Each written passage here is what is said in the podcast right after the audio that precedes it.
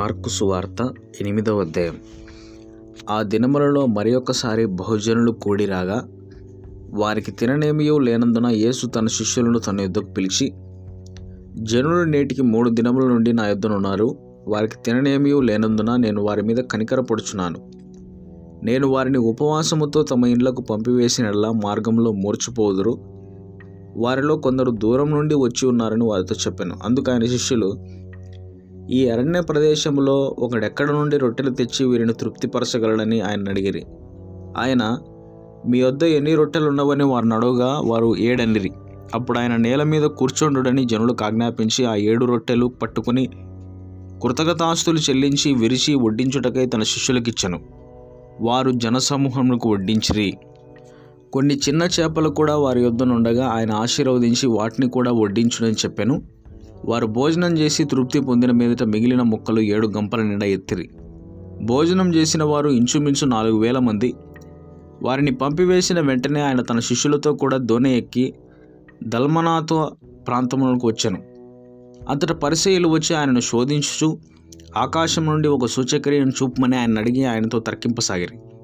ఆయన ఆత్మయందు పెద్ద నిట్టూర్పు విడిచి ఈ తరం వారు ఎందుకు సూచక్రియను అడుగుచున్నారు? ఈ తరమునకు ఏ సూచక్రియు అనుగ్రహింపబడదని నిశ్చయంగా మీతో చెప్పుచున్నానని చెప్పి వారిని విడిచి మరలా దోణి ఎక్కి అద్దరిగిపోయాను వారు తినుటకు రొట్టెలు తెచ్చుటకు మరిచిరి దోణిలో వారి యొద్ద ఒక రొట్టె తప్ప మరి ఏమీ లేకపోయాను.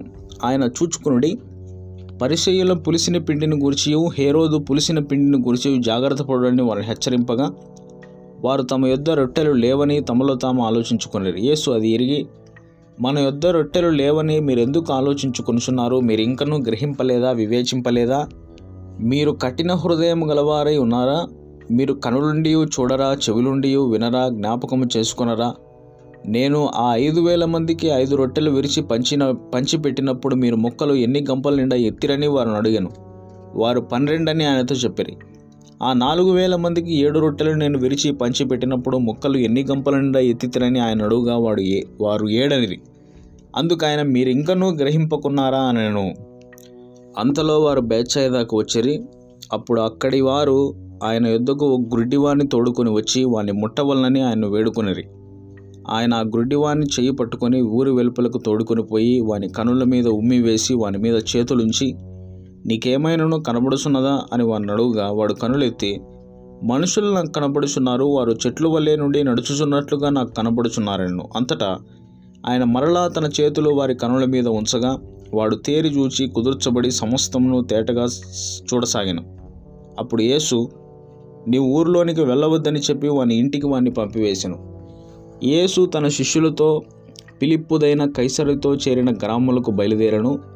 మార్గంలో నుండగా నేను ఎవడని జనులు చెప్పుకొనుచున్నారని తన శిష్యులను అడిగాను. అందుకు వారు కొందరు బాప్తిసమిచ్చి యోహాననియో కొందరు ఏలియానియో మరి కొందరు ప్రవక్తల్లో ఒకడనియో చెప్పుకొనుచున్నారండ్రి. అందుకు ఆయన మీరైతే నేను ఎవడని చెప్పుకొనుచున్నారని వారిని అడుగుగా పేతురు నీవు క్రీస్తు అని ఆయనతో చెప్పాను. అప్పుడు తన్ను గూర్చి ఈ సంగతి ఎవరితోనూ చెప్పవద్దని ఆయన వారికి ఖండితంగా చెప్పాను. మరియు మనుషు కుమారుడు అనేక హింసలు పొంది పెద్దల చేతను ప్రధాన యాజకుల చేతను శాస్త్రుల చేతను ఉపేక్షింపబడి చంపబడి మూడు దినములైన తర్వాత లేచుట అగత్యమని వారికి బోధింపనారంభించను.